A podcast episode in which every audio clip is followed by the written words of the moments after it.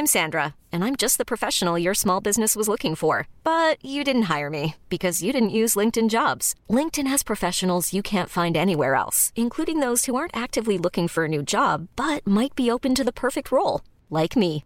In a given month, over 70% of LinkedIn users don't visit other leading job sites. So if you're not looking on LinkedIn, you'll miss out on great candidates like Sandra. Start hiring professionals like a professional. Post your free job on linkedin.com slash achieve today. Hi, I'm Daniel, founder of Pretty Litter. Did you know cats tend to hide symptoms of sickness and pain? I learned this the hard way after losing my cat, Gingy. So I created Pretty Litter, a health monitoring litter that helps detect early signs of illness by changing colors, saving you money and potentially your cat's life. Pretty Litter is veterinarian developed, and it's the easiest way to keep tabs on your fur baby's health right at home. Go to prettylitter.com and use code ACAST for 20% off your first order and a free cat toy. Terms and conditions apply. See site for details. Currently at Crystal Palace. Remi Matthews, thanks for coming in, mate. Done a six week trial, signed me at 10, and I was there till 24. And he basically turned around to me and he said, Since meeting you, I've realised that football isn't all as it seems. Yeah. Best goalkeeper you've ever worked with. I have to think about this. And that's when Bolton then obviously come in. I've been told by Richard Lee, obviously a big agent, Yeah. great guy as well, that there's a chance of me going in. I'm now speaking to my actual agent and he's saying no. This will wind Selzy up because uh, we're going to play goalie or no goalie now. Oh, here he goes. Me to go back to my sort of parent club and get told, look, get yourself over there in a change room on your own. Come in when the 21s are training. It was it was tough, and it got to that stage where they were like, "I'm not getting paid. I'm not playing." Let's, let's talk about how your Crystal Palace move materialised there. To this day, it was the best decision I've ever made. I've seen stars come round, and I've seen Wilf sprinting off, and probably the biggest celebration I've ever seen him do. You got knocked out by Wilf Zaha, mate. Literally, yeah, it's not a bad one, is it? I wake up every day and realise how lucky I am to be doing what I'm doing. What a save from Mark Howard.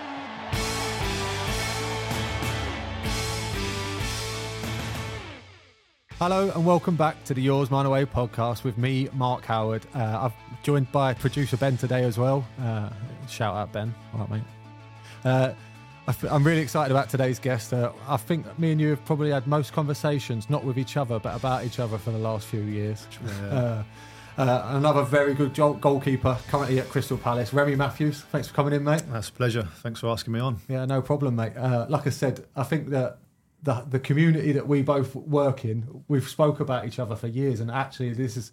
Well, you've just reminded me this is actually the, the second time we've met. Literally, yeah. I think I've spoke about you more than I spoke about myself to, Yeah. to a few people. Obviously, being at Bolton and, and with Selzy um, And weeks. and Big Weeks and even Lonners as well. Like, so many people that know both of us or are connected in some way. Yeah. Um, but yeah, it's one of them where like I get caught up talking too much about someone else that I forget to talk about myself half the time. True, yeah. Just forget to give yourself a pat on the back every now and then. right, I'm going to crack straight on with our quick fire uh, questions, right? Just to break the ice a little bit, mate. Settle you in, right? Uh, Favourite goalkeeper kit colour? Mm, I'm gonna go white.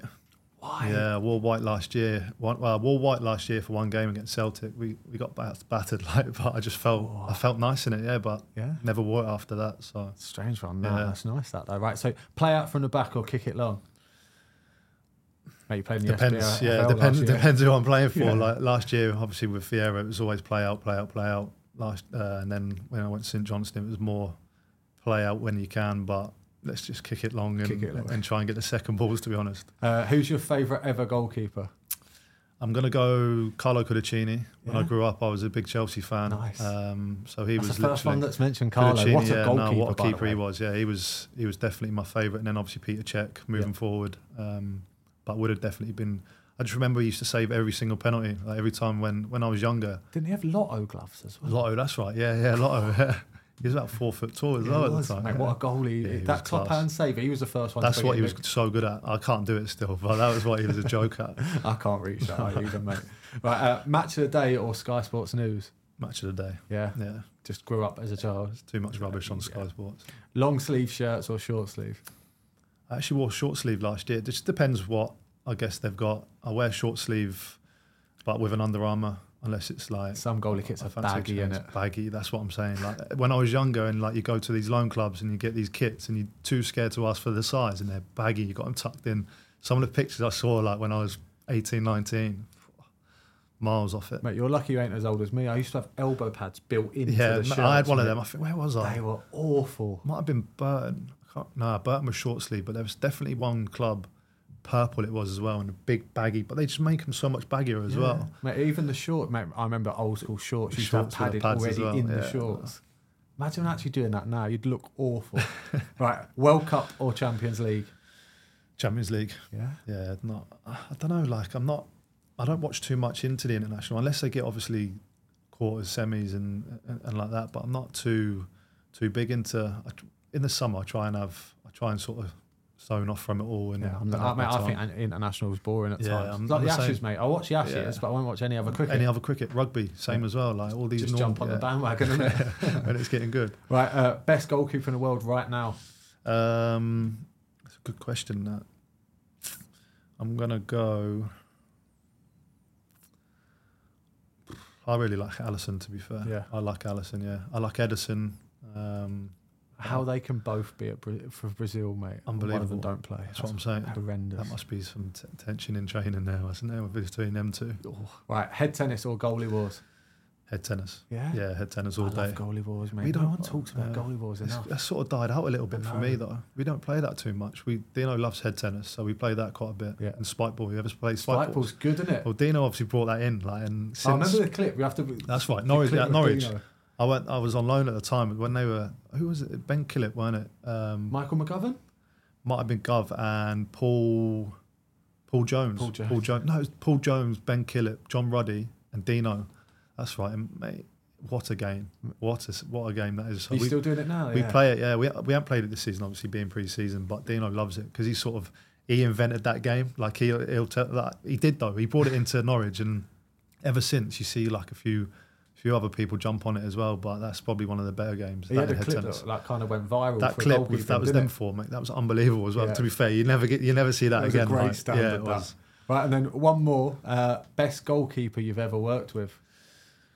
I'm gonna have to think about this, and I make, Yeah, make sure I answer this this properly. I know, yeah. Um, I've I've actually been fortunate to work with quite a few. Obviously, recently worked with Sam, Jack, Guaita, um, Big John Ruddy. Growing up, he was massive for me, big influence and more of a role model because he was sort of like the main number one at Norwich at the time, and he was there for a long time and done really well. Got an England call up. Um, so yeah, I'll probably say John. John's had a great career. Sam, obviously, excuse me, Sam's doing really well at the minute. So there's there's been a few. I'm trying to think if I forgot anyone, but I'm going to say Big John Ruddy. Yeah, Yeah, nice. Right. Uh, so normally we kick this off with the usual questioning, right? But why goalkeeping? Why why are you a goalkeeper? um, I actually tried to play like start playing up from.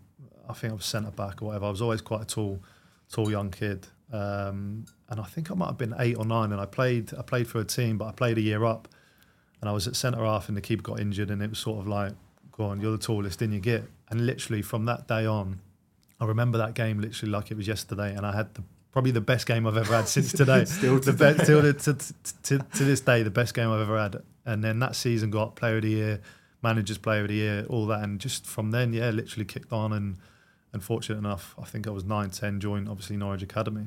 So it's strange once you get that bug for it. it's weird, yeah, because everyone's like, "Why keeper? Why did you pick that?" But look, obviously, I'd love to be a striker and getting all that as much money as possible. but um, nah, like I, I, I love doing it. Like I love, I love every day and love love the job that I've got. And obviously, you've got to be a little bit mad, but um, Everyone's journey into goalkeeping is normally like they volunteered. They It's like no one as else a would kid, do it, yeah. and then it's like you realise, oh, it's no glory, but it's all guts. and then you're like, yeah, I quite like that bit. yeah, that, that's what happened though. It was like.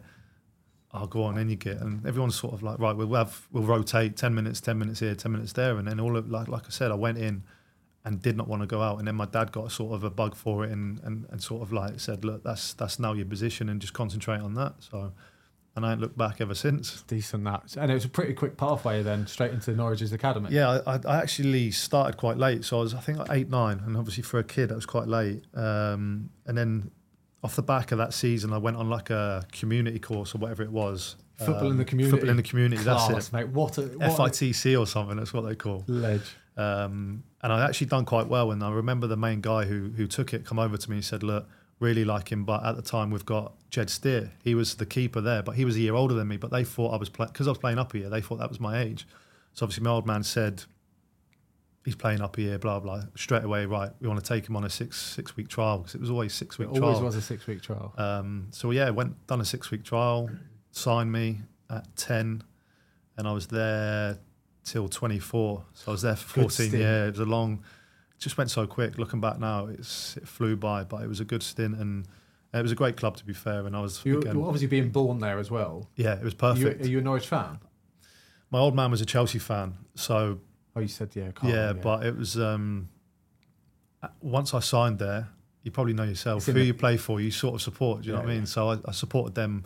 I still got uh, again now, still keep track of how they get on. I I've- still know a few of the lads there and, and a few um, few people that work there. So um, I'd probably say Chelsea fan, but more interest in Norwich than what I am Chelsea now. And then Yeah. obviously now I've got more interest in Palace because that's course, who I play yeah. for. you have to say that, mate. But no, I've always been like it. Every Yeah. club I've gone to, people go, "Who do you support?" And it's just as a footballer, it's I think we're all the same. You end up following football. Exactly, yeah. You, you can't support a team. You can't have passion for I can't play team. for Norwich and support Ipswich. No, it just doesn't work like that. No. So Uh, obviously, then, like you say, and you come through the academy there, you, you've made you've brushed over the fact that you made that sound really easy, mate. nah. I bet it was far from The amount it. of keepers that I had to try and compete with. Yeah. Obviously, Gunny was there at the time. Angus Gunn, Jed Steer, Declan Rudd, Joe Lewis. Um, it's a conveyor it was a belt goalies. you know what? Looking back, it was it was it was a tough sort of um, path to follow because all them keepers I named were England internationals at Yeah. the time, and I was sort of the only one out of that bunch that never played for for England as a as a schoolboy. Um, but the good thing with it is that always drove me on. I was always looking up to Jed Deck. Um, it was more them two, and obviously Big John Ruddy at the time, and that was more of like what what sort of got me that. Um, I guess got me to that next level of competing with the best because they were the best in the in the in the country at the time. So that was that was probably a big factor, and I was always fortunate that I had good goalkeeping coaches growing up as well. So that helped massively too. Yeah, obviously, when you're that age, you, you're trying to pick off the one ahead of you all the time, aren't you? But you've got a hell of a standard had- to pick off there. I, I had one at my age, um, which luckily I ended up ended up getting ahead. I then I had Angus coming up, so I had him behind me trying to trying to get to me. I I was then trying to get to Jed, Jed to Deck, um, and it just has that sort of spiral effect. But I think Jed, I think Jed then left. He then moved on to Villa, so it sort of opened up a path for me to sort of become the professional. And Deck was still there at the time. Deck obviously then moved on to I think it was Preston, and then it was sort of me, Mark Bunn, and John. Um, Big Bunny, the longest Bunny, arms in the world. what a guy, mate! Bunny, what a guy! Unbelievable keeper, though. Shot stopper, Mate, unbelievable. He came through at Northampton Academy. My brother That's was right, yeah. right, and they were both in the. Like, I think they shared digs together. Yeah. and they've got some terrible stories together. but like Bunny used to come for every cross, mate. He had the longest, The arms longest in the world. arms, mate. He's obviously He can scratch his ankles without, but like without bending down. Mate. what a guy he was. But some of the saves that he would make, we obviously had Dave Watson, a goalkeeping Oh, coach, yeah. and what a goalkeeping coach he was as well. But we had we had him, and this like he would probably be he'd do this drill where you'd be on an angle, and he'd volley it from five yards. So you'd start in the middle of the goal, and you'd have to run across and just Go for go it. for it. He would never ever concede. There's me going in conceding every one, and then he's going in literally couldn't couldn't score past him. Like he's, some of the the levers he had were Yeah. were unbelievable, and the, some of the saves that I saw him make in training were, were ridiculous. Even when he played, he played he played really well. Yeah. But he was always he always liked that comfortable number two spot. Bunny was a good guy. He loved he loved that sort of Yeah, a great guy. Chilling, Bunny, yeah. man. See, uh, so when you come through the academy and that was your obviously you're saying about that goalie group. Did you just go straight into that goalie group and they progressed you because they knew that they had this conveyor belt? And was it like you all got a bit fast tracked to the first team? Yeah, potentially. I was probably more. So I had um, a, an academy goalkeeping coach, Darren Lovell. who I'm not sure if you know him Yeah. from. He, he's he's been at Cardiff and stuff like that. I had him. Um, so I was always in and around sort of the academy, and then Dave Watson come in, and to be fair, used to take me up. Um, like I'd, I'd go from academy to first team every now and then, and, and then he sort of tried to progress me even more. And then it was it was really when Dean Kiely come in, and that's when I actually sort of went with him full time. D- Dino sort of took me under his wing. Um, must have saw something in me, and um, well, yeah, exactly. To this day, he's never let me go, has he? So, what a guy. Um, so yeah, he he obviously brought me in, and that's when I was training full time. Pushed me out, pushed me to go on loan. I think I'd uh, what did, what did I, where did I go? Maybe I've got them written down here, mate. I can list them. oh, mate. I've got so many on there. And I, I think that was previous. I think it was was it Hamilton after that. Doncaster. Doncaster, right? Hamilton. Okay, yeah. So I went to Doncaster for two, three months back end of the season. I think it might have been him then, and then obviously uh, Hamilton was a big one because Alex Neil was there at the Yeah. time. They had the connection, and it was sort of like course, yeah. I, I remember to this day. I went in to, for a meeting with Alex Neil, and it was um, I had a couple of clubs in in England that wanted to take me on loan, and I'm sitting there having a conversation. He said, "Oh, so what do you want to do?" And I was like, "Well, ideally, I'd like to stay in England." He said, "Nah." He said, "You're going to Scotland." I was like, "Oh, well, so so he asked me the question, knowing exactly what I was doing. So I didn't really have a say. But you know what? It was it was a blessing really because I actually really enjoyed my time up in um, in Scotland when I was at Hamilton, and obviously Dino come and watched me a few times, and and it was um, it was a good experience. It was proper football. It was. it- I've said this before, but I went out on loan to Scotland when Mm. I was right, young, and I loved it. I think it Yeah. was probably the best place for any under twenty three goalie to learn to a learn trade. massive, and even growing up around Yeah. Glasgow, Edinburgh, places like that was was was unbelievable. Um, What for the nightlife? nightlife was a joke. Nightlife was class. Even Hamilton nightlife was all right. Um, but yeah, no, it was that was obviously my that was probably my first sort of major loan where I played I played a stint of games, um, and then I got injured at Christmas time. I think I dislocated my shoulder. I had to go back to Norwich for a couple months, and then um, Was, was you always a bit nervous when you got into the first team, uh, like that environment at Norwich? um, Like, what did you notice a massive step up, or was it? Are you you looked up to the other goalies, and you, Yeah, that goalie f- group was such a strong unit anyway that you just felt comfortable. they you know what Deck Jed and, and John and even Bunny um, Some good guys some good there. keepers yeah they were they were good good lads as well and they looked after me and that, that's that's massive and that's what I try and do now I've experienced that as any of the young lads like you know yourself when you were a kid it's intimidating. Yeah, um, we had like Grant Holt Morrison people like that and it's like don't talk to me unless I talk to you do you know what I mean? But I, I got I used to get on with more Russell Martin and and I think if you try and come across as a good guy and respectful guy, they'll respect you as well. I think nowadays you see a lot of young kids earn a lot of money very early and they're not quite very humble, disrespectful, not as humble, and, and it, it does play a factor. Yeah. And, and your senior lads do see that. Even us to this day, you sort of see it probably at Wrexham and, hundred percent. Yeah. and not so much at Palace, but I see it obviously last year at St Johnstone and stuff like that. There's kids, all right, they, they probably didn't earn too much money, but they see all these higher up players and think that that's how they should be. Wash bags, watches, this, that. Do you know what I mean? Driving these cars and yeah, I just like Put your cat away. um, No, one hundred percent. I think that the the footballer lifestyle is not all it's cracked up to be, It's and I think people yeah. look at like the Premier League players, Yeah. and it just get carried away with it. It's like me when I when obviously I went from um, Sunderland to, to Palace. Obviously, Sunderland massive club, facilities were ridiculous, but the difference in obviously League One to the Prem is is crazy. From we went to Australia last year for pre-season, and you're flying business class. You the hotels are five star, and everything's just top top. Whereas I went to obviously St Johnstone last year, again a great club, but the difference in facilities, gym wise, food, everything is just it's crazy really when you think about it. But it's funny because I stayed in um, I stayed in like an apartment and above me my landlord lived and he basically turned around to me and he said, Since meeting you, I've realised that football isn't all as it seems. Yeah. Because there's times where I'll go home obviously family stayed stayed at home, didn't didn't move up with me. So I'm going home at say four, five o'clock and you just you do nothing. Especially if you just lost say you play Rangers Celtic, you've just been battered four, five nil It's a lonely place. it's a lonely well. place, and you, you can't go out because you can't get seen out. Where I lived, everyone knew who you was because it was such a little little little Yeah. town. So if you get seen or anything, it's like straight away they don't know your circumstance. You're getting battered. Oh, you shouldn't be out. You're this. You're that. Yeah. And and that's that's the big thing. And unless you're top top, people don't see there's there's so much different things in in in football. hundred percent, mate. Right, I'm gonna. This will wind Selzy up because uh, we're gonna play goalie or no goalie now. Oh, here he goes. What a save from Mark Howard. Hopefully, I can do better than him. oh wow! I better answer a few questions actually. right, so Selzy got seven out of ten, mate. So I know you're gonna want to beat him. I'll try and be. Uh, right, so I think you've heard it before. You know the script. It's Yeah. one point for each correct answer, and I've got five international goalkeepers, and I've got five random people. Has anyone ever got zero? No. You'll be all right, mate. First for everything. Right. You ready, yeah? Go on. Don't be nervous. Number one, Sam Nelson. Sam Nelson. International. All international keepers. They're you all say? international goalkeepers or five random people. He's got to be some sort of. He's got to be English or something. So I'm gonna have to say no. No keeper. No goalie. No goalie. He is not a goalkeeper. It's Idris Elba's character from Hijack. okay. No, never. Have you not seen the TV show No, Hijack yet? no. Oh, it's three, I- I'm three or four episodes. Series? In. What a program! Is it decent, yeah? series, yeah. Just. Oh, just He's a come out. negotiator on a plane, mate, that gets taken What's that on? hostage. It's on. like, Oh God, I'm gonna have to think about it. Yeah, think about that. Apple TV, I think. Okay. Might be. It's Might good, to- mate. Might have to really look good. into that. It's only there's only been So a few much spare episodes out. time. Yeah, true. Yeah.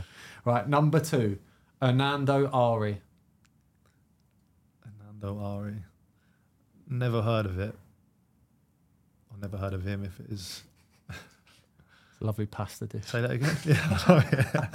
is that you trying to do me there? Hernando Ari. Fernando Ari. I'm going to say goalkeeper. It is a goalkeeper, mate. Uh, Indonesia Selzy. and Persebaya goalkeeper. Okay. Nice Indonesian Indonesia. goalkeeper. Right, two out of two, mate. Flying. Good start. Better than Selzy already. right, number three, Matiev Vidovsky. That sounds like a, f- a football name. Sounds sort of Swedish or something. Say it again. I'm trying to see the My way he says it, like he says it right or not. Matievs Vidovsky. I'm going to go goalkeeper. Yeah. He is Slovenia flying. goalkeeper and Olympia. Olympia, I- I'm not even going to pronounce the second bit of the team's name. Christ. Jubilanja? Never heard of it. I've, I've got no idea, mate. That's all. I butchered that. I bet Selzy knows all these keepers. Yeah, he would though. do. Yeah, yeah. he's definitely provided gloves for everyone. Right, number four, Shawn Carter. Again, that's an English name, so I've never heard of it. I'm going to go no goalkeeper. Uh, Jay Z is not so- a goalie, mate. Couldn't even tell you that. Nah, nice. Oh, mate, four out of four, you're flying here. Right, number five. Let me get pronunciations right. Aaron. That's the hard bit. Sturtevants. Aaron Sturtevants. Aaron Sturtevants. Mm, again, never heard of any of these goalkeepers you've, you've reeled off, but I'm going to go no goalkeeper. You're on fire, mate. It's Breaking Bad style. Aaron Paul's real name. Okay. Yeah, good. Aaron Sturtevants. What? Never heard of it. Sound like never a heard of him though, didn't I've watched Broken Bad as well. That's, Yeah. that's bad of me, that. He's definitely got the most put on voice I've ever heard Mate, flying. Five out of five. Right. Number six, Iker Alvarez. Mm, I like the name, so I'm going to go goalkeeper. Six out of six, mate. Andorra and Villarreal goalkeeper. Oh, is that Villarreal? Ah, okay. Yeah. It's a proper football name, that, and it? Iker Yeah, Alvarez. it sounded right. Yeah, nice. Right. Number seven, Christopher Cooksey. Can't be a goalkeeper, can it? Cooksey. Christopher Cooksey. No goalkeeper. He is not a goalkeeper, mate. You've already got Selzy's total Should we just already. finish it there? he is uh, rapper Frank Ocean, American singer songwriter. Never heard of him. No, I'm not going to try and sing one of his songs. I'll leave that right there. Right, number eight, Sergei Ignatovich. I think my pronunciation was good then, you know. That's- yeah, well that's, up with that that's what's making me think, but again, I don't know. You can't keep going goalkeeper, no goalkeeper. Can you say it again? What's his name? Sergei Ignatovich. I'm going to go no goalkeeper.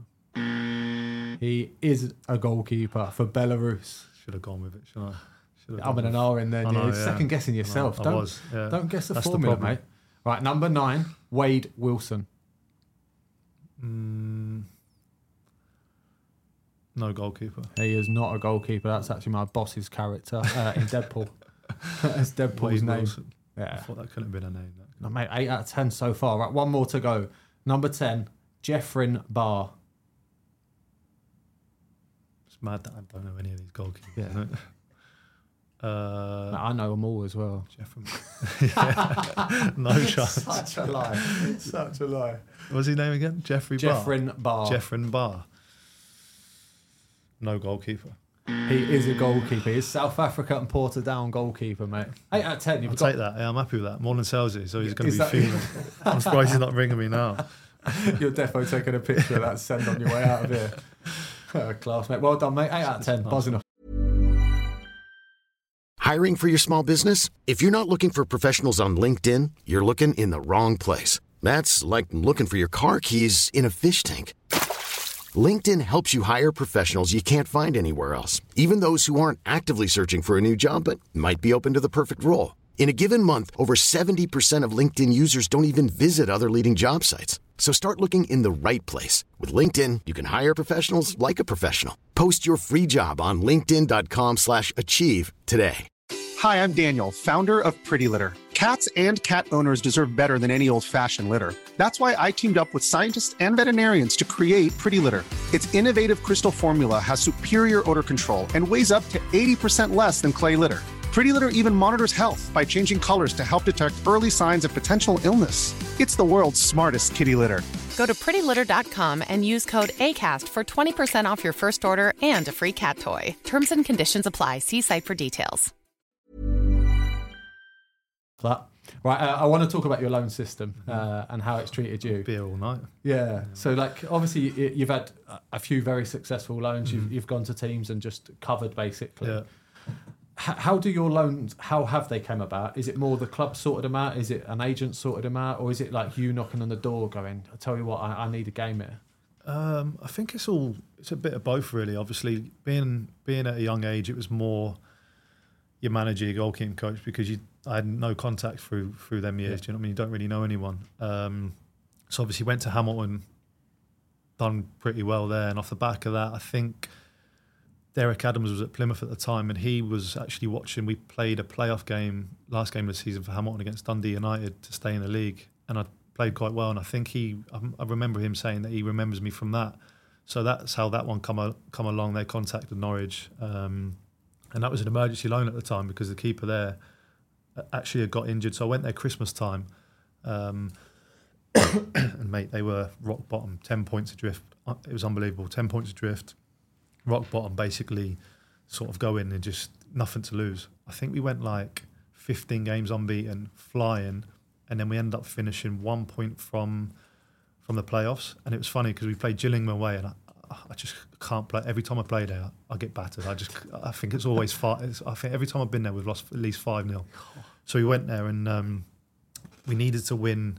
I think we needed to win six 0 We needed to score at least six goals to to make the playoffs. Which again, it's manager's going to say, "Come on, lads, let's get yourself going." But Yeah. realistically, it was it was always going to be hard. Um, Twenty minutes in, we're three 0 down. So like, lads are sort of the thing is we were sort, not on holiday mode, but last game of the season wasn't really going to happen. Charlton, I think it was Charlton we were competing with. They were two 0 up at half time Had to be a massive swing. massive swing and all right, football nowadays you've seen with Sheffield Wednesday the other day it, it, it happens do you know what I mean but it's um it was one of them so half time come in found out what their result was managers obviously come in understandably blah, blah, blah. but I was then going back and he's gone through everyone and he basically turned around to every one of the lads and said if we continue playing how we're playing you're coming in till the end of June. That's when your contracted to. We was obviously finished 8th of June, whatever it was. He was like, loan lads, I can get you back to the end of July. Like your contract's till the end of July. And we're all looking at each other going, my car's packed. I've drove my car to Gillingham. My car's fully packed. I'm not turning back and going I'm back to going home, Plymouth. I'm going home, yeah. So we're all looking at each other. So we go back out and I think we ended up losing 6-1 or whatever. So we got battered even in the second half. Come in. And I think, I can't remember who the other lad was. It might have been Oscar Threlkeld. Do you know Oscar? Yeah. He might have been at Bolton Yeah, at the yeah. time. No, I, I played with him at Salford. Of course you did, yeah. yeah. Um, so we're walking in together and like sort of looking at each other, going, "Do you think he's like half serious there? Like, do you think we're actually going to be in now? Look, just lost six one or five one, whatever it was.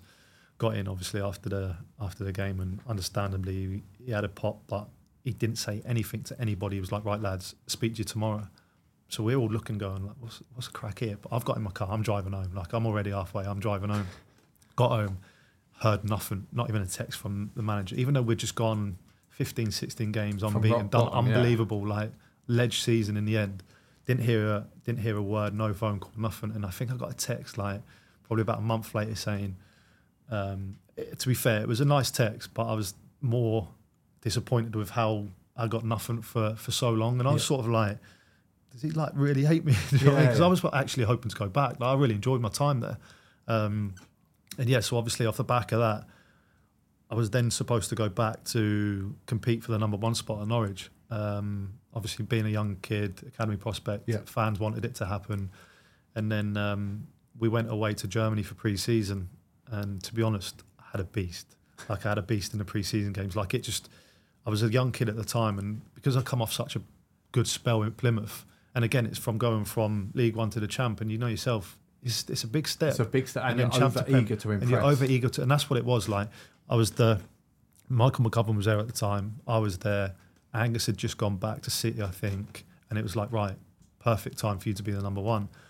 So obviously coming in, training, and even then, I just felt Daniel Farke was the manager. I just felt at the time that there was something that weren't right, and I just didn't feel comfortable in that that that situation.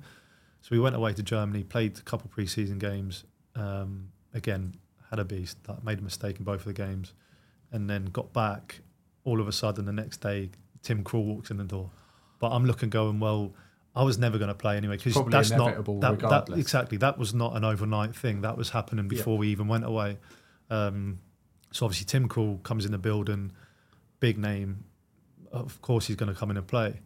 So obviously, I'm sort of going right. Well, I could potentially sit there as a number two, not play. But comes to sort of the start of the season, I don't even get the number two spot. McGovern gets put as a number two. I'm number three. Gaff- Gaffer calls me in and he's like, "Look, I want you to go on loan. I want you to go keep playing games, keep progressing." And I was like, "Right, fine." Um, Stuart Webber called me in saying, "We want to offer you a new deal. We want to do this. We want to do that." But that's when my agent then was like, "Look, let's try and get you out on a perm." So that's when Bolton then obviously come in. Uh, Lee Butler rung me. I think I think their gaffer Parkinson rung me at the time, but my agent at the time had Ben Alnwick there as well. So um, it was actually Richard Lee that first contacted me and said, "I'd just left that summer. "That's right, you're just Yeah. gone." Yeah, that's it. Yeah. So Richard Lee had actually contacted me and said, um, "There's a bit of interest there. They're, they're they're looking and potentially wanting to bring you in." I was like, "Perfect." So I rung my. I, I'm not obviously going to say who it was, but I rung my agent saying, "There's a bit of interest at Bolton," and he was like. Nah, there's no interest. But because Ben was obviously there, he didn't want to put us both in the same. yeah, yeah. He was like, "Nah, nah, they're signing Davies maybe at the time or whatever it was." Um, so obviously, I'm a little bit like.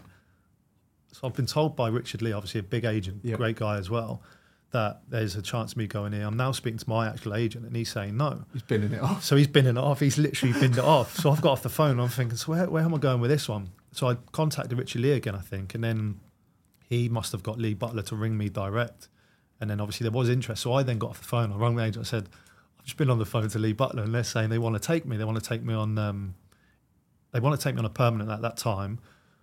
And, then- and then obviously you know, agents are agents. Like, yeah, yeah. I've just been on the phone to him actually. Like they want to do it. Brilliant. Let's get it done. Yeah, good chat, mate. Yeah, Good, nice. yeah, cheers. Um, and then it it went on and on and on. They couldn't come to an agreement because then Norwich were being a bit of a, a pain by saying they wanted a fee for me and they wanted like half a million or whatever it was. No, eight hundred grand or whatever it was at the time. Um, Bolton weren't going to pay that. Like, they weren't going to pay, especially because I went in the, there to be the number two.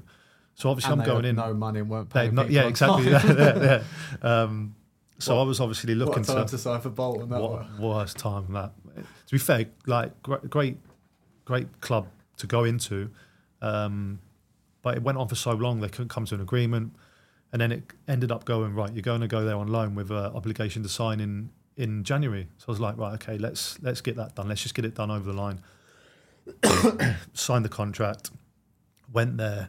First year or first six months, loved it. Championship, like didn't play, but was like getting into that sort of first team environment, championship.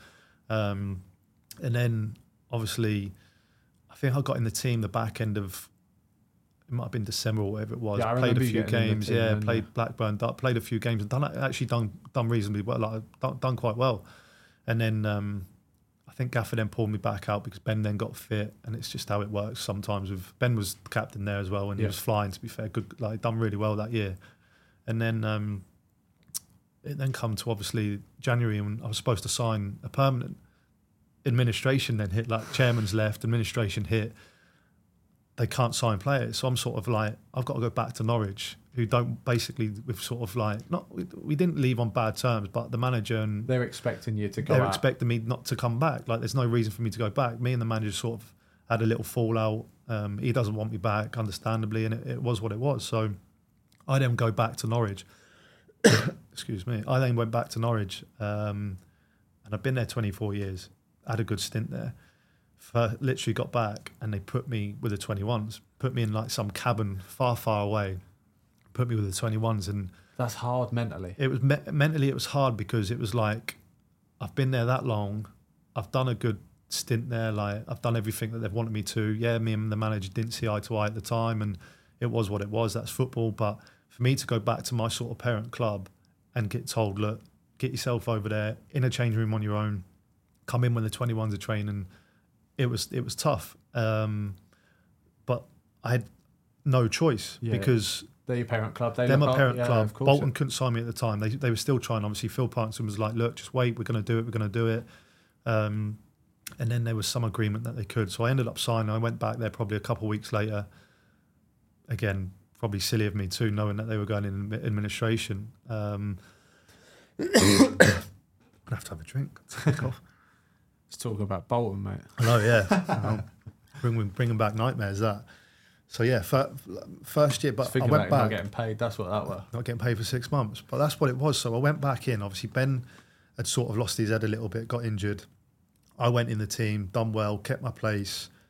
Um, but because we weren't getting paid, everything was so up in the air. We had a lot of senior players: Wheats, Clayton Donaldson, McGuinness, um, Ben.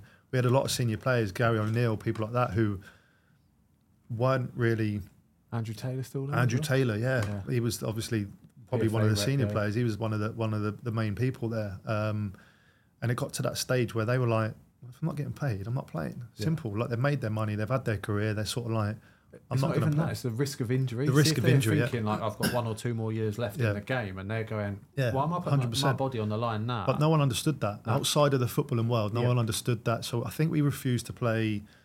It was the Brentford game, I think. Um, next minute, we're the worst. Pe- like, oh, you're getting paid all this. Well, hold on, a minute. We're not getting paid for Yeah, starters. So like the, the the the shout is right. So if you go work in Tesco and you're not getting paid, are you going to continue to work? You're not. Do you know what I mean? All right, it's not. different, but it's, but it's not different in, in still the same sort of um, aspect. That- And, and and that's what it got to is like the senior lads were like, well, we're not playing. So then the younger lads are looking, going, well, we're going to have to do the same. We can't now go and play. So it got to the stage where we all obviously had to come to an agreement that right, we're not going to play. Didn't play. They then played the kids. I they think played the kids. Yeah, played the kids against was it Brentford or Coventry or whoever it, it was someone at the time. So they played the kids, um, and then that had the uproar. That obviously sort of got. I think the PFA stepped in. Yeah. They paid us a month money. We played the next few games, but there was still a few lads that were going. Some of them weren't even turning up. There was Yeah. times at training where we were supposed to be in for nine, and at quarter to nine, Wheats saw someone would put in the chat going, "No training. Training's off. We're not turning up." We got a game the next day or whatever. Yeah. And obviously, me being a youngster coming through, I was playing. I, I needed to train, but Yeah, obviously, I couldn't go against anyone else. And to be honest, uh, because we weren't getting paid, I sort of understood that. Well, hold on a minute. I don't want to go in and not not play. So, so that season went. We obviously didn't get paid for six months. um, then the summer come, and the first year, um, Palace would. That was when Palace first wanted me to go in. They signed Henderson in the end, but um, I had Dougie on the phone going, right, we want to, we want to take you as the third choice, blah blah blah. And I just wanted to get out of there. Like, look, don't get me wrong, loved the club, loved Yeah. that season because I played and played well, but I needed because we weren't getting paid. Um, you had to sort of try and do everything you could to get out. So Palace were like, right, perfect, let's take you. Spoke to administrators. Administrators were like, no, we want two million for you. And I was like, no one's going to pay two million. Do you know what I mean? Let's be realistic here. Like, I've got, got a year money. left of my contract. You've got no money. So basically, that that was the first knockoff. So there was a few lads that were sort of going right. I'm going to just take. I think they, a couple of the boys took it. Maybe McGuinness or someone took him to court or something, and it was a big risk. But obviously, in the end, it worked out. And I was like, well, I love actually. I actually loved the club. Like I really enjoyed being there. First year was was great. So I thought, right, I'm going to just suck it up here, and and hopefully next year I'll be the number one. I'll play. We'll get Yeah. promoted again. Obviously, next year comes, still no takeover. Lads still not being paid. Um, we can't sign any players. We had like six, seven senior players, and I can't remember if you remember, but we we played the first five games with probably five, six senior players, and we got beat five, six nil every yeah, I game. remember. Every single game Even we your were pre-season trip, you had to cancel games, didn't we you? had to cancel games. We weren't playing no pre-season games. We weren't really training. Um, obviously, Parky was a manager at the time, and it was it was brutal for everyone. Um, but again, I um, I was quite fortunate because my contract didn't change from champ to League One because when I signed at Bolton, we were Yeah. sick from the league, flying at the time. So I don't think they saw right. We're going to get relegated. Yeah, of course, yeah. So I was sort of like, right, well, it's not the worst case. I'll stay here. We're Yeah. going to get paid eventually, and new And takeover. I'm going to get games, appearance, money, perfect. Yeah. Right, let's stay. So I stayed for another six months. But obviously, the first five games we were getting bad, battered, bad, bad. Throats in pieces here. um, so the first five games we got battered, and it was as a keeper, you know, so it's demoralising. Yeah. But me being the senior one, I had to try and keep keep the lads going and get the young lads going, and Yeah. because there were young lads in that team that Yeah, would you- never have played anywhere else, or probably haven't to this day, because they were the only ones. That's all we had. Um, so then we we had the takeover, and we ended up signing a few players. Parky had obviously left, moved on, and we then got Keith Hill. He then come in, Di- uh, uh, completely different to obviously Phil Parkinson. Like um, signed a few big players: Daryl Murphy, Liam Bridcutt. Obviously, Will Buckley was still there. Um, You still had like some some really good players in that squad and that, but Well, we went- through adversity, few- it's, it's it so was, hard. It was so hard, mate, and and it got to the stage where we actually so we started on minus twelve points, but after them five six games, we were even worse off than what we were before we started the season. So we got our team going. Keith Hill would come in, and we actually went, I think, on a decent run. We actually picked up a few points. We then lost Bridge. Bridge got injured. Daryl Murphy trained when he wanted to train and stuff like that. And it got to the stage where we then went back to such a small squad and we were so restricted. Um, and then January come again, and it was like I had uh, another agent ringing me going, Huddersfield want to take you. They want to pay. They'll pay. They're willing to pay a bit of money, but only like fifty grand or what. But because obviously the club had just been taken over, with looks like we're then getting relegated to League Two. I'm probably on okay money for that league. Right. Let's. I was thinking, right, they might just play it cool here and get me off the ways. Let Yeah. move me on. Nothing. No, we don't want you to leave. Mike Pollitt was goalkeeping coach at the time, and again, really good goalkeeping coach. Um, Keith Hill was saying, "No, we want you to stay." so another move, which would have benefited me, yeah, didn't happen.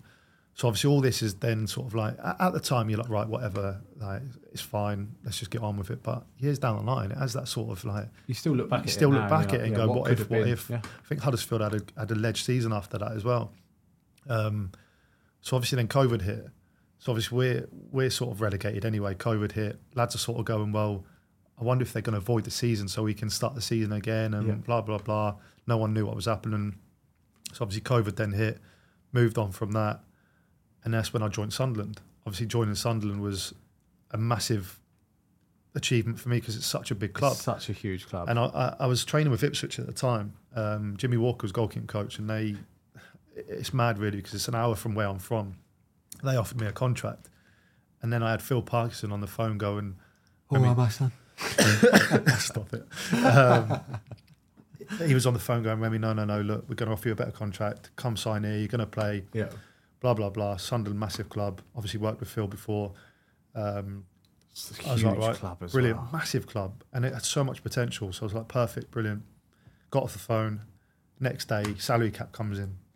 Ipswich have obviously moved on. Someone else signed. Um, I can't remember who it was. He's now uh, was it, he then went Preston. I can't remember what his name was. Um, so obviously Phil's then rung me going, Remi, like I've got to apologise. Salary caps come in, hands are tied, can't do anything. Can only offer you this. So I'm like ringing Selzy at the time, my agent, and he's like, right, let me speak to to um, Phil. And the only way of working around it was like trying to offer a massive promotion bonus. Yeah. So the promotion bonus was ridiculous. Yeah, But you've got to rely on getting promoted. it's no, it's not an easy task. It's not. It's, it's not an easy task. So basically, cut a long story short, I ended up agreeing to sign on the salary cap. Um, so you're already chasing your tail from then. Do you know what I mean? So it went in first day. It was a Friday. I ended up going in, trained Friday. There was a game, a friendly Saturday, and I weren't supposed to play in it. But for whatever reason, me being busy, I was like, oh, let me play the first half. So played the first half, fine, good game, solid. again, coming at half time, and I was like, can I play another 15, 20 minutes? And Gaffer was like, if that's what you want to do, Yeah. do it. Played another 15, 20 minutes, go and have go and throw one in. So have, have a beast for the for the for the second half. So that then sort of had a spiral effect, and I just didn't really get off to to a start at Sunderland. Like people say, like I didn't really, I didn't enjoy it for starters. Um, It's a long way from home. it was a long well. way from home. COVID was still going on at the time.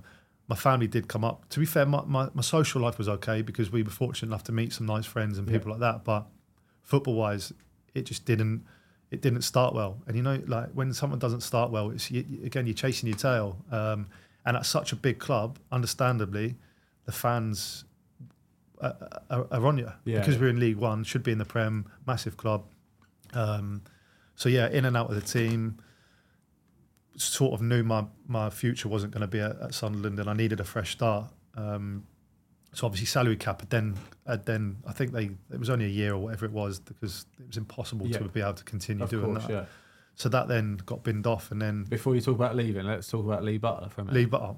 What a guy Lee Butler is. He's, So- he's probably chilling, putting some walls up right now as Oh, we mate. speak. So innit? Lee Butler was my goalie coach at Bolton, Yeah. yours at Bolton Yeah. for a bit, and Yeah. then he went to Sunderland with Yeah. Phil. Football golf every day. Oh my God! So It is. warm ups. You used to go out an hour early, and you still weren't Pure ready for football golf. training. 15 holes, and even when they come out, come on, let's have one more hole. Yeah. And then you'd like play foot golf for your warm up, and they'd be like, "Fancy two touch?" You'd be playing two Oh, touch. go on. And then you'd go and play small sides without even catching a ball. The amount of times, that- me and Ben, I think the amount of times that we'd like either play head tennis or foot golf, and it's like, "Are you How good was Ben at head tennis, by the way? Mate, his hip flexion The was a best, joke. the He'd best head tennis player I've ever seen. net. Unbelievable. It was it was rubbish. The rule shouldn't have existed. Yeah. But cheating, if you weren't on his team, you were losing. Me Yeah. and Butts used to play him, and I think it was Jake Turner at the time. Big large. Big large, yeah. Um, What a ledge. and if you weren't on Ben's team, there's no point playing. So we used to get to the stage, let's play two touch or Yeah. let's say footy golf. Um, but Lee Butler, what a guy, And his handshake as well. mate. My hands are still sore from his. How big were his hands as well? See, like I used to have this thing. I wouldn't shake his hand before a game. So even now, when I see him, I shake his hand, but I do like an awkward one. A little- So, you know, like it'll go to like hurt you, and like, I'll go too far past. But he and, like, does it now, like wrist. because he's got that reputation. He plays on it as Yeah, well. he does, Don't yeah. get me wrong. Like he's got. Like, I remember the first time I ever shook his hand, and it was, it was more of an. You, you know, he's one of the nicest people you'll ever meet. He's but it was, it was like an intimidation handshake, and I was like, "This is my goalkeeping coach for the next season." here." But then after that, like, top got top guy. He was. Uh, he was a. He was a good. He was a good goalkeeping coach as well. Um, Brilliant goalie coach, I actually stayed with him for a few few nights when I was at Sunderland. He was living in the barn in, uh, and my my my uh, rent was up, so I ended up staying with him for a few nights. And he's a good uh, Him and Steve Parkin both go Parky, yeah. Parky. like that. they used to travel in together all the time. Yeah, mate, great guys. Is he at Wrexham Parky? Yeah, Parky. Yeah, he's a top guy as well. Yeah. Oh mate, I've got so much time for Lee Butler. Yeah, he's- Uh, he he was obviously just before I signed for Wrexham, he left. That's right. Yeah, Uh, yeah, that's I was it. yeah. gutted. I was on the phone to him constantly saying, "Come back, come back." But we've we're lucky enough now. We've got a good Well, goalie he, coach he, now. he'd, he'd gone through sort of similar to what I'd gone through with Bolton. Obviously, Sunderland was a bit hit and miss. Yeah. So I think he was as fed up as I was, and he Yeah. was sort of like I remember him saying after Sunderland, "I'm finished. Like I'm not going to do." it. And then obviously Parky got the Wrexham gig, and it weren't a bad one to to do, but you could see slowly he was pulling himself It was away from it. for him. He was living over Yeah. uh, Rotherham way. Yeah, he was obviously. I think his knees started to seize up as well. Um, but I've always been fortunate to have unbelievable goalkeeping Yeah. coaches: Dave Watson, Tony Parks, Lee Butler, Paul Mavers. Obviously, know Paul Mavers really well. What a guy as well. Um, and Dino, Dino's just uh, he's he's he's the best of the best. Let's mate. talk about how your Crystal Palace move materialised then. Dean Kiely. nah, um, Is he Uncle Dean or is he? Daddy Dean. Daddy nah, nah, Dean, yeah. Dino's Dino's yeah Dino's top guy. So obviously he- I had him at Norwich. Yeah. Um, he moved on to Preston, and we always stayed in touch. He'd be him, John Ruddy, um, Selzy were, were always the sort of three that I'd go to for advice, good, bad, or whatever. Yeah. Um, but Dino obviously moved on. I moved on with whatever, stayed in touch. Um, then, like I said, the first year of Bolton, they tried to sign me there through Dean, obviously pushing for me to to go in off, after a good season in Champ. So that didn't materialise. And then, yeah, so Henderson was there for two years. He was then leaving. I was then leaving Sunderland. Dean was like, "Do you fancy it?" I was like, "Do I fancy it?" Touch. It was. It, I say, "Do I fancy it?" It was to this day, it was the best decision I've ever, made. But it was weighing it up. Right, I've, I've come off the back of Sun. I think I played ten games, whatever it was. Didn't play as much as I wanted to. I'm going to go here and know that I'm not. I'm not. I knew what my gig was. I was Yeah, going to go as third choice, knowing that I weren't going to play. Um, Everyone thinks it's an easy role, right? But you have to almost accept that you've got to be the best trainer you can be Monday to. Friday, And- and, then and- Saturday's just a write off. You don't play. and this, and this is it. It's like I used to hate finishing drills when I was playing. I used to because they're not for most of them are not for goalkeepers. But I knew going in, and Butler Butts used to make uh, a funny comment when I told him I was going. He was like, "Well, you're going to have to start diving now for the for the um, for the finishing drills." So obviously going into Palace, you're, you're playing with the best players, and like Wilfried Zaha, for instance, like the competitiveness that we have for each other has literally brought us a friendship because we'd do a finishing drill and every time he scored he'd celebrate. Every time I'd save one I'd celebrate. And it was funny because we played Everton away and obviously I was fortunate enough to travel to all the games do the warm-ups um, on the bench in the Prem stuff like that so it's perfect. So we was Everton away and we was doing a finishing drill. And it happened to be the last shot of the until everyone went in and he, he's he spanked it. And as he spanked it it's like hit the crossbar but as it's hit the crossbar I've turned my head. So my head's gone in hit the crossbar and it's smashed me on the, on the, in the face so I've obviously sort of like I've, I've seen stars come round and I've seen Wilf sprinting off and probably the biggest celebration I've ever seen him do he scored against some of the best teams in the world and that's the, the biggest celebration I've ever seen him do so that was that go, gone in obviously went on the bench at the time, had a shower, and in the shower I'm like, I'm still feeling a bit like headed here. So I think that that would just go off. So I had the shower, walked out, sat on the bench, and I'm sort of looking and, and I'm thinking, is this stadium like a little bit bright, or am I just seeing double vision it? No so for the first half, no word of a lie, Bit of concussion there. I had a bit of concussion I, and I didn't even know what was going on. Obviously, I think we were, went 2 0 up or whatever. And I'm trying to sort of like zone in, thinking, Where, where's the ball here? Like, no idea. And obviously, speaking, we still laugh about it to this day. That's class, Because he that. always brings it up, like, and obviously, you got knocked out by Wilf Zaha, mate. literally, yeah, it's not a bad one, is it? But um, yeah, that and and that's so it's, it's it's funny because people from the outside world are like, how are you friends with Wilf? Like, Yeah. what a weird sort of friendship, but he's such a good guy. Like, Yeah. a, a lot of people know him from the person he is on the football pitch, arms in the air, moaning this, but that's score. why he is where he is. Because he's so driven on the pitch. But you know what? Like off the pitch, through my career, he's one of the nicest people I've ever met. Like, does his charities, does his academies, looks after his family, does everything that someone like me wants to look up to. Yeah. And and a lot of people only see him for, and this is the, the thing, never judge a book by its cover because a lot of people see him for, I suppose, the arrogant footballer he is, which Yeah. he's not. He's just so driven and, yeah, what a guy, what a guy. Ledge, right. Before we talk about St Johnstone, then, right, uh, let's talk about some goalie gloves. This is Matt Smith, and this is the glove review on the Yours, Mine, Away podcast. Go on. Right. What gloves do you wear? What gloves do I wear? I forgot. Mate, you know what? I've worn Sells. I've worn I've worn Sells since 17, 18, and Sells has always looked after me. Yeah. Like Big John Ruddy again, he was obviously in Sells at the time, um, and he sort of got me in with with Adam. And yeah, ever since I've never ever worn anything different. Yeah. And What size are you? I vary depending on on what I wear. So between nine and a half and tens. Is that so? Is you mean you vary between the newer models or the cut of glove? That Yeah, like to wear? so so last year I was wearing more, or the year before I was wearing more total contacts, Yeah. which I was wearing nines. which are like a hybrid cut, sorry, Hybrid, with like yeah. a roll finger. That's right. And yeah, a flat palm. flat palm as well. Um, and then back end of or more back end of the season, I went to the F3s. Yep. So John, Big John Ruddy was wearing them and said, "Look, give them a try." And I'm wearing more of a bigger. I was wearing a bigger size in them.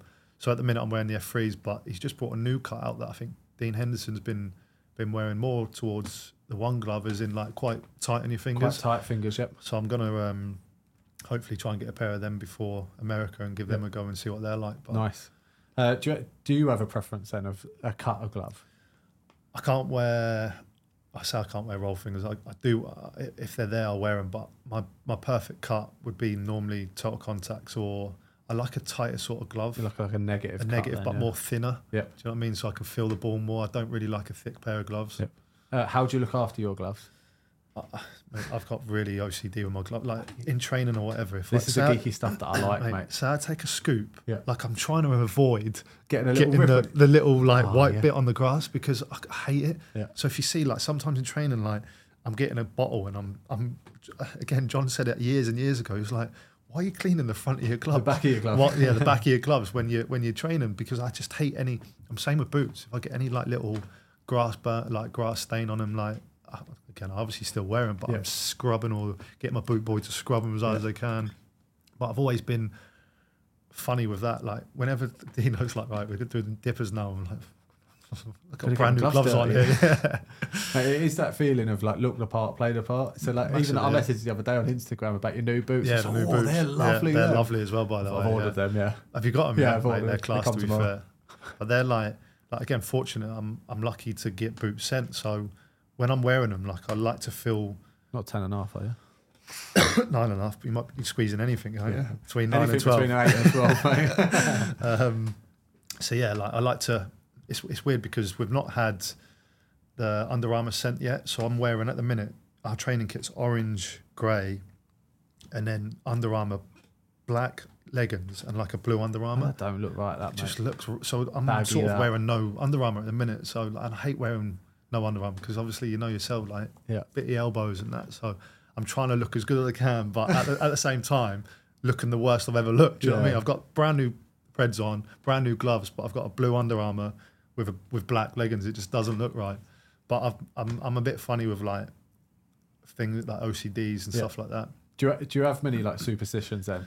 Any quirks? Yeah, I do, I've, so I have superstitions, but sometimes if I go on like a a bad run of games, I'll try and change it. So my main superstition is like before every game on the six yard box, I have to face like I'll have to stand on the six yard box and sort of put my legs up four times. Weird, put my like put my legs up to my bum four times. love all this stuff, so man. it's so mad. And then I got to one where my bottle of water I'd have to put to the right side of the goal. It'd have to be standing up. And if through the game I saw someone was drinking it and they threw it or whatever, Can't pick it up. fuming. Well, I couldn't really pick it up, but I was fuming at the time. So if a go- ball went out, I'd go and pick it up, put it back down. And, but I'm not too.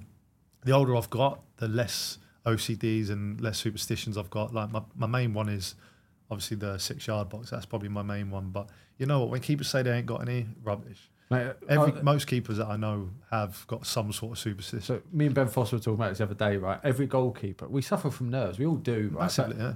Some people don't get actual nervous for playing football. Yeah. So what we do is we like hide it with like OCD or Yeah, quirks and that. We like say, oh, I do this before a game. Yeah. It's just a distraction Yeah, technique that 100%. goalkeepers use. So like, let's do that, and then I won't be nervous. I won't be nervous. Ben Alnwick used to always sort of pull his sleeve. Like I used to see him do it all the time. And I asked him, and he was just like, And touch the crossbar. I remember. touch, under- yeah, yeah, always yeah. touch the crossbar. Like Yeah. Guaita, every time a ball hits the post or whatever, he'll just go and kiss the cross, or not kiss it, but like touch the crossbar. That's all or, it. and, I know, yeah. um, everyone's got their.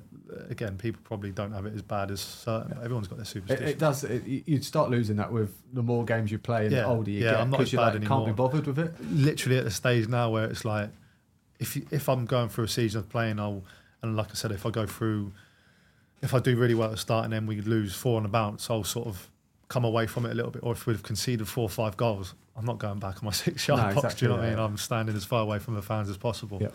Um, but I've always had that. That's probably my main one. But this is one of the biggest things that, uh, for young goalkeepers, right?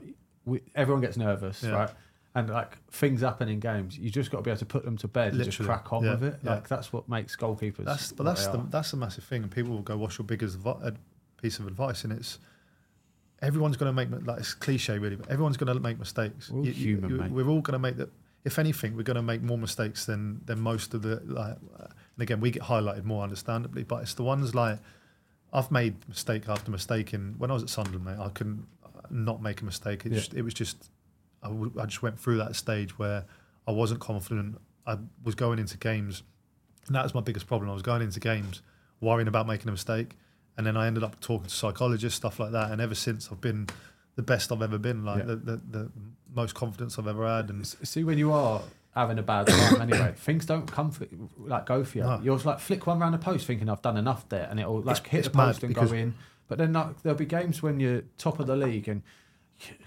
y- Even if you're not in, that Yeah. interested sometimes, and you'll be like, "Oh, you just make a save, Yeah. routine," and it But- like but- you'll get lucky. It'll hit you in the face and then fall on the floor. fall on the floor. And that's what Butts said when, when I was at Sunderland. He used to turn around to me and go, "What have you done? Like, what? Why? Why is it always something? Like, I'd make a save or I'd drop one or whatever, and there'd always be someone that tap it in. Yeah. Someone else would do it, and it would get cleared. Yeah. And again, it's always like I said, you can always be the, the victim and feel sorry for yourself and stuff like that. But when it's not going your way, it's not going your way. But there's always there's always a there's always a positive that's going to come out of it. Do you know yeah, what I mean? of course. But see, when it's not going your way, right, you try and overemphasize, Overemphasise good things. everything. So, like, you're trying Yeah. to do the perfect save, you're trying to do the Literally, perfect yeah. pickup, Coming you're trying to come every yeah. cross. Where really you should just go, keep it as simple as possible. Keep a quiet goal, yeah, and just go that's what I sort of tried to. I've got to that stage now. Obviously, last year. Um, to be honest, you know what? Last year I didn't really make a goalkeeping error. All right, there was a couple of goals that went in, and you're like, should have done, done better. better, done- yeah, yeah, but that that's was that's always going to happen. But I don't think I ever. beautiful, isn't it? yeah, well, exactly. That's and, that, and that's it. Like, but it was more because I was going into games with a confidence of not even thinking about making a mistake. Yeah. Whereas when I was at Sunderland, all I had in my head was obviously coming off the back of Bolton, the rough time we had, and stuff like that. I was like, again with the fans and Sunderland fans, I was like, if I make a mistake, I'm going to get battered. And I was coming off of, like not even wanting to look at my phone half the time. And I remember saying in in another interview, like I got to the stage where I remember texting my old man, going like, I'm done with football. like I'm yeah. finished. Like because it does take its toll. Like and it, it, it, it sometimes it does get tough. People think you live in your life, and don't get me wrong. Like you, I'd never change it for for anything, and I'd never quit unless my body's falling to pieces. But at certain times, you do get to that stage. Um, and then, yeah, obviously, fortunately, fortunate enough, I was lucky to join Palace, and it's been the best thing that I, I could have done. So, sometimes, obviously, even like removing yourself from that limelight, then of like having a bad time, and going, you know what, I'm gonna gonna have sit to back a little sit bit back a bit Yeah. here and work on myself. And like time, said, yeah. even like working on yourself and seeing Yeah. a psychologist, Yeah. amazing to hear. Yeah. It would be amazing for like the, the listeners to hear Yeah. as well that like that reflection period, Yeah. and now you've come through that, and you're Yeah. like, I proper It- love footy again. you You, know can what? It tell was- like it was when you were talking about Palace, Yeah. like even the expression on your face, Yeah, like yeah, you're yeah. like talking Yeah, about mate, I love it. I love it, man. And then like Yeah. even like you, you was talking about Sunderland and Yeah. Bolton a minute ago, like you like you're going see down. that, yeah, it's yeah, mad, but like that's what football does to you. It's a pure raw emotion that like, but it's bringing you out of yourself again, and like you you can tell that you're back enjoying it. Yeah. Oh, I love it now. Like like I said, from speaking to a psychologist, everyone's like, oh, psychologist, this you don't need to speak to one. And and you know what? I spoke to one beforehand. Before I spoke to the the second one, I spoke to one for the first time, and I was like speaking to this this guy at the time, and I was like, not getting anything out of this. I don't understand it. Like it's not doing anything for me. And then um, the CEO, whoever it was at Sunderland, was like, look, I've got a psychologist. Let's see how we get on. And it was the best the best decision I made because literally like you sit there and you speak about everything. It's not even football. You speak about everything that's gone on in your life, everything that you've Good things, growing bad up, things good things, bad you. things that you probably don't want to speak about to anyone else. Do you know Yeah. what I mean? You want you, you keep it in. Um, like I said, I went to Palace and it was like, right, I'm not going to play, but I'm going to do everything I can. Obviously, knowing that I was going to work with Dino, like when I've worked with Dino previously, that's been the best football I've ever played when I was at Norwich, going Yeah. on loan to Hamilton, Plymouth, places like that. So I thought, right, I'm going to work with Dino, I'm going to work with Jack Butland and Guaita. You're only going to get better. I'm only going to get better. I'm training with Zaha, uh, Benteke, Ebbs, Olise, people. like- Honestly, it's taken me up such a level because when you go, say, when you play for League One, League Two, um, the standard's not as high, so you sort of sometimes get caught up dropping into that standard. Whereas here, I have to train to the best I can every single day, day. yeah. Because if I don't, I'm going to get Will to turn around and go, "Come on," do you know what I mean? Yeah. Or, or hammer me, or Jordan, I, I, I like little things like that, and You get found out. you quicker. get found out quicker, and that's why I think the th- people think third choice is a great gig. Don't get me wrong; it's a brilliant gig, but it's not as easy as what people think because, like you say, you're the one that's got to do the finishing drills every day. You're the one that, if, you're not saving any shots, because you're always going to be in the limelight in training because Yeah. you're the one that's always in goal. Really, like Guaita doesn't really like doing finishing. Sam's obviously been playing, so he comes away from it. So it's only me, and obviously the couple of the young kids when they do come up. So it's like it's one of them where it takes you. It it's definitely took me to another level. And like I said, working with Dino is that was the biggest reason why I went. And the the club itself's a ledge club, like, and I do. I wake up every day and realize how lucky I am to be doing what I'm doing. I love it. To be fair, Yeah. Mate, it's class to hear because obviously I always like look at the third choice one, and everyone has that same stigma. Yeah. Yeah. Oh, best job in football and mm. that, but like you have to be on it every day. Every day, mate. Like you on a Saturday, if you're playing, you only have to be good on a Saturday. You can train like Yeah. a bag of like, yeah, exactly. crap But that's all week, But, but and that's then it. play on a like, Saturday. But and- you're the opposite. You've got to impress Monday to Friday. Yeah. Because otherwise, people will start going. Tell you what, training's Yeah. not as good anymore. Like he's, he's a bit off it, and like you can't get dropped from training. No, but exactly. But that's why, again, I signed a two-year deal, and I ended up signing another year last season. But they didn't give me it because I'm a nice guy. They give me it because I'm. I, I feel like I've done. that. I've done well enough. Yeah, exactly. I feel like I've done well enough to deserve a new deal. Do Yeah. you know what I mean? So, um, but not only that, like even with Vieira, he wanted three keepers. So I was travelling to every single game, and you know the graveyard shift, the, the shooting the before the, shooting game. before a game's Even hard. that, you've got everyone watching in the stand, and if you're not, you're not at it. Then like people go, ah, obviously Saturday, Sunday, you just chill. But Saturday is probably the toughest one out of them all because you've got Football. twenty thousand people watching you. and You don't Doing save 50 anything, shots in four minutes. and the rest. Do you know what I mean? From seven yards out, big Mateta trying to spank it as hard as he can. Um, but no, it's it's a it's a good gig. Like uh, obviously, it's it's trying to weigh it up whether I want to play. Whether I, of course, I want to play. I want to play as much Yeah. as I can, um, and that's why I did. Fortunately enough, go out on loan last year. Excuse me. Let's finally, finally, finally, we'll talk about your, your loan to St Johnstone. Then, obviously, you got to work with Paul Mathers, a goalie coach I've worked with closely, Mm-hmm. Yeah. and I loved. I, Mathers changed the way that I played football. Anyway, like uh, Yeah, you know what? Like, he put a lot more emphasis into what you did on a Saturday going forward. Mm-hmm. Yeah. And, like he would focus my week a lot more. yeah, I've got a lot of respect for him. Callum Davidson as well, who obviously took me in. And again, it was one where I went in from Sunderland, didn't play much. Palace didn't play at all. Yeah. it was a big risk to sign me because I hadn't played uh, many games in, in two years. So they took the risk, and it was the be- again. It was the best decision I made. I had a couple of potential League Ones, League Twos, but thought, you know what, I've been to Scotland before. I knew a few of the lads there. I've obviously heard Paul's a great goalkeeping coach, um, and you know what, when I went in, I felt led. Like obviously coming off the back of pre-season with Dino, Yeah. got me in good stead to go to to this club, and then luckily, I was fortunate enough to have Paul as my goalkeeping coach. And you know yourself, he's he's he's he's a top coach. A lovely Um, fellow as well. Unfortunately, he then decided to, to leave me. So yeah, I must Seen he must have had enough of me. Yeah, he was like, no, I can see this one going wrong, so I'm gonna I'm gonna jump ship. Um, so obviously he left, which was it was disappointing, and it's hard when you when a goalkeeper when you when you got a great goalkeeping coach and he leaves halfway through the season when you know you're playing your best foot when you feel good. Derails you a little bit? Derails you, yeah, because we were sort of like humming and ahhing who's going to come in, and you're worried about who's coming in. And again, El Parish come in and, and done a good job, and I've got a lot of respect for him too. And for someone so inexperienced to come in and do the job that he done was was was brilliant. He's obviously now left, and they've got Hinch Hinchcliffe or something from Yeah. Dundee United. Yep. Um, so nah, Paul was Paul was great, and somewhere down the line, I'd obviously look to potentially work with him again. Yeah. Oh, brilliant, mate. Now, uh, obviously, it's been lovely chatting to you and that. Uh, I always, I always like to finish on this one now, right? Uh, what does the goalkeepers union mean to you? Nice Uh, deep question. What, as in the keepers itself? What mate, it- I'm what- massive with. There's not one keeper that through my career that I've fallen out with. Do you know what I mean? Because I've always said it like, it, say you come or we were at the same team and and I was playing, then you come in and you. I guess a bit like Fozzie, you come in and you took my spot. Like it's not your fault. You know what I mean? It's I've got a problem with the manager. It's not your fault. So I'll support you as much as you supported me the last two, three years. You, do you know what I mean? And that's that's a massive. Like even at St Johnstone last year, we had a lot of.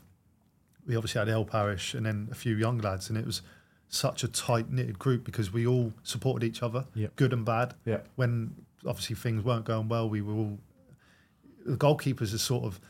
it's a different breed, isn't it? We are a different breed. and mate. we're always on our own and we do our own thing and lads are always probably looking going oh look at them having a jolly up and stuff like that and but if you put a, I can do better outfield than what you can do in goal. Do you know what I mean? That's what I say to everyone. Like if you put me outfield I could probably do an okay job. If I put you in goal you've got no chance. But they all think yeah I'll go in goal. It's easy it's this it's that. But I'm massive with with the with the union. Like I'll I'll always support a keeper even though he's took my spot. Yeah. because like I said we're all in it You're working that close together, man. you work that close together, so close, and that's massive. Having that connection, and there's nothing worse than going into a, G, a goalkeeping session and there's that tension, and there's no banter, and no one's. Like, I try and even with Palace, like I, I just try and enjoy it every day. Like Dino's great, obviously. B and um, Sam are good, and the young kids are great as well. Jack was good last year, so I'd like to go into an environment and enjoy what I'm doing, and luckily at the minute, that is what I've what I've got. Ah, class, mate. Uh, it's been pleasure to hear about Yeah, like the nice. highs and lows and like. Throat is in bits. Yeah, mate. You've choked your whole way through this. Start to call you B I Rabbit know, now, don't I? Words won't come out. I'll take that. right, what an episode it's been anyway, mate. Honestly, Nice it's, one. it's, it's Cheers. really good to hear, like, obviously the highs and lows and how, Yeah. like, through adversity you've come through it and Yeah. stuff like that, mate. Yeah. Them sort of stories of what I live for because, like, definitely. Especially in goalkeeping, we have so many lows, mate. And then, like, to hear when you come through the other side Yeah. and things that helped, I That's think it. it's really inspiring for there's a lot of people to there's listen. always a end to the tunnel, mate. They Yeah. always come out the other side. Exactly. So, everyone, Remi Matthews, thanks a lot, Nice mate. one. Cheers, mate.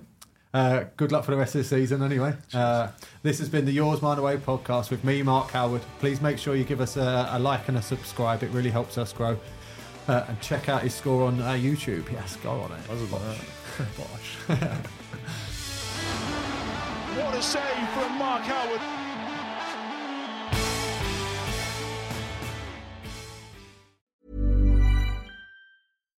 Hi, I'm Daniel, founder of Pretty Litter. Cats and cat owners deserve better than any old fashioned litter. That's why I teamed up with scientists and veterinarians to create Pretty Litter. Its innovative crystal formula has superior odor control and weighs up to 80% less than clay litter. Pretty Litter even monitors health by changing colors to help detect early signs of potential illness. It's the world's smartest kitty litter. Go to prettylitter.com and use code ACAST for 20% off your first order and a free cat toy. Terms and conditions apply. See site for details.